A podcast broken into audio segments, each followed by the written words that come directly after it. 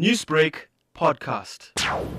People with diabetes are no more vulnerable or at no greater risk of contracting COVID 19 than those people who are not uh, diabetic. The, the risk of contracting it is the same. However, the difference is people who are diabetic stand to have a much more severe course of the illness than those who are not diabetic. And that is based on key factors like the state of their diabetes, in other words, is it well controlled or not, or whether they have underlying complications of diabetes such as heart disease, kidney disease, and peripheral vascular disease or stroke. Now, Dr. Ramdass, COVID 19 affects the respiratory system of an individual, but you have explained that with a person that is diabetic, there are other organs that are affected. How is this so? So diabetics are prone to developing more severe disease as opposed to patients who may have asymptomatic disease. In other words, they test positive and have no symptoms. Or patients who have very mild course of the disease, just flu-like symptoms, and fever and body aches, loss of taste and smell.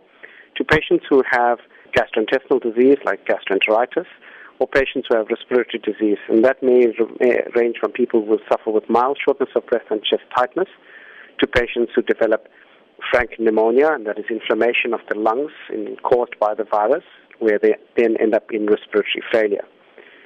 Diabetics typically do not respond as well to treatments, and that is borne out by studies, but also across our own experience in the last six months. One must remember that COVID 19, although it does cause inflammation in the lungs, both by infecting the lung cells, but also because inflammation sets into the lungs and disrupts the air exchange. It does also cause microclots within the lung circulation, and that impairs also again oxygen exchange.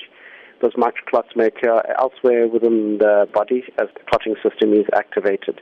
And that's why we use medications to anticoagulate blood, such as heparin or one of the low molecular weight heparins. So, are there any guidelines to manage your diabetes during the COVID 19 pandemic? First and foremost is that you must stay compliant on your medication. We would like all our diabetic patients to self monitor their blood glucose levels to see that they are within the target ranges that their doctors have prescribed for them. I don't advise postponing appointments and follow ups, and that seems to be a much more prudent way about managing your diabetes and staying healthy during the era of uh, COVID 19. Newsbreak, Lotus FM, powered by SABC News.